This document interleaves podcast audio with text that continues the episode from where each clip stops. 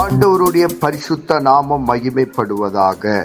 Panchkula Bethel IPA சபையின் சார்பாக உங்களை வாழ்த்துகிறோம். இது தினசரி வேத தியானம். இன்றைய வேத தியானத்தை கேட்டு ஆசீர்வாதங்களை பெற்றுக் கொள்ளுங்கள் கத்தர் உங்களோடு பேசுவாராக. காட் பிளஸ் யூ கர்த்தருக்கு சோத்திரம் இன்றைய வேதவசனம் வெளிப்படுத்திய விசேஷத்தில் ஏழாவது அதிகாரத்தை நம்ம பார்க்குறோம். நம்ம இதுவரை ஆறு முத்திரைகள் உடைக்கப்பட்டு இந்த ஆறாவது முத்திரை உடைக்கும் போது மிகப்பெரிய துயரமான நான்கு பெரிய துன்பங்கள் வர இருக்கிறத நம்ம பார்த்தோம்.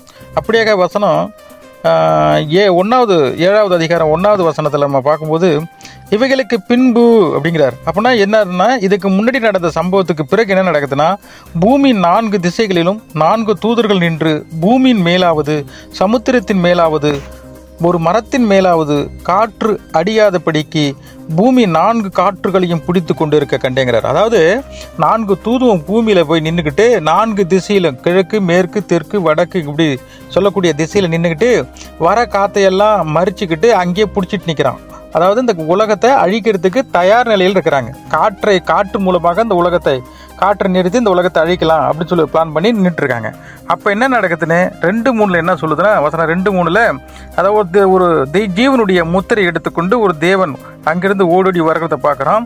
அவன் என்ன சொல்கிறான்னா நமது தேவனுடைய ஊழியக்காரின் நெற்றிகளில் முத்திரை போட்டு கொள்ளும் அவர் நெற்றி முத்திரை போடும் அளவும் பூமியும் சமுத்திரத்தையும் மரங்களையும் சேதப்படுத்தாதீர்கள்ங்கிறார். அதாவது நம்ம யாரெல்லாம் இங்கே ஊழியக்காரர்கள் நிறைய இருக்கிறாங்க தேவ என்னுடைய வசனத்தை படித்து கொண்டிருக்கிற நிறைய பேர் இருக்கிறாங்க அவங்க நெத்தியெல்லாம் முத்திரை போடுற வரையும் கொஞ்சம் ம இதை சேதப்படுத்தாமல் இருங்கன்னு சொல்லிட்டு அவங்கள்ட்ட ஆர்டர் பண்ணுறோம் அப்படியே அவர்கள் நின்ற பிறகு உடனே யாரெல்லாம் அங்கே தேவனுடைய பிள்ளைகள் என்று கண்டறிந்து அவர்கள் எல்லாருக்கும் முத்திரை போடப்பட்டிருக்கிறது. அதில் எண்ணிக்கை அதிகமாகி கொண்டு வசனம் நாலுலேருந்து எட்டாவது வசனம் வரை அது சொல்லப்பட்டிருக்கிறது. அப்போ இங்கே என்ன சொல்லுது வசனம் ஒன்பதுல திரளான கூட்டமாகிய ஜனங்கள் வெள்ளை அங்கிகளை தரித்து தங்கள் கைகளில் குருத்தோலையை பிடித்து சிங்காசனத்திற்கு முன்பாக ஆட்டுக்குட்டியானவருக்கு முன்பாகவும் நிற்கிறத பார்க்குறாரு. அப்போ அங்கே என்ன நடக்குதுன்னா அங்கே எல்லாம் யாரெல்லாம் முத்திரை போட்டுக்கொண்டு வெள்ளை துணி போட்டுக்கொண்டு அங்கே ஆட்டுக்குட்டி முன்னாடி வந்து எல்லாம் ஆண்டவருக்கு மகிமை செலுத்துறத பார்க்குறோம். அப்போ அதில் ஒரு தூதுவன் இவரை கேட்குறாங்க ஒரு இந்த இவங்களாம் இவங்கெல்லாம் யார்? இந்த இவங்கெல்லாம் யார்? அப்படின்னு கேட்கும்போது இவங்கெல்லாம் சொல்கிறாரு ஒரு தூதுவன் சொல்கிறான் இவர்கள் மிகுந்த உபத்திரவத்திலிருந்து வந்தவங்க இவர்கள் தங்கள் அங்கிகளை ஆட்டுக்குட்டியானவருடைய ரத்தத்திலே தோய்த்து வெளுத்தவர்கள் அப்படிங்கிறாங்க. அப்படின்னு என்ன அர்த்தம்னா இவங்கெல்லாம் ரொம்ப துயரத்தில் துக்கத்தில் கஷ்டப்பட்டு வந்தவங்க பாவத்தில் இருந்தவங்க. ஆட்டுக்குட்டியான கர்த்தராக இயேசு கிறிஸ்து தன் ரத்தத்தின் மூலமாக மீட்டு கொண்டு வந்தவர் அப்படின்னு சொல்லப்பட்டு வருகிறது. சரி அப்படியே வசனம் பதினஞ்சில் இவர்கள் தேவனுடைய சிங்காசனத்திற்கு முன்பாக இருந்து இரவும் பகலும் அவருடைய ஆலயத்திலே அவரை செவித்தார்கள்.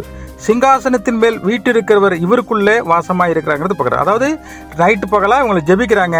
ஆண்டவரும் இவர் மேலே பாசமாக இருக்கிறது சொல்லப்பட்டு வருகிறது.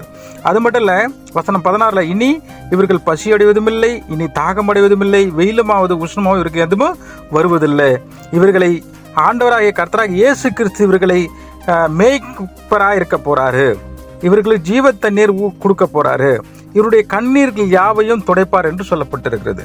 அப்படியாக நாமளும் தேவனுடைய வசனத்தின் மூலமாக தேவனுடைய முத்திரை போட்டு கொண்டிருந்தால் கர்த்தராகிய இயேசு கிறிஸ்து நமக்கும் மேய்ப்பன் ஆவார் நாமளும் அவர் அவர் கூட இருந்து நம்மளுடைய கண்ணீர் யாவையும் துடைப்பவராக இருப்பார் என்று இந்த வசனம் நம்ம உணர்த்துகிறதுங்க பார்க்கறது. அப்படியாக அடுத்த வசனத்தை என்னன்னு பார்ப்போம். இந்த வசனத்தை முழுசும் தியானிப்போம். கர்த்த தாமே தம்மை ஆசீர்வதிப்பார்கள் ஆமே இயேசுவின் நாமத்தினாலே இந்த வசனத்தை கேட்கிற ஒவ்வொருவரையும் நீர் ஆசிர்வதிப்பீராக.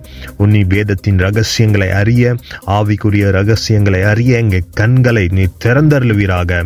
இயேசுவின் மூலம் ஜெபம் கேளும் நல்ல பிதாவே. ஆமேன்.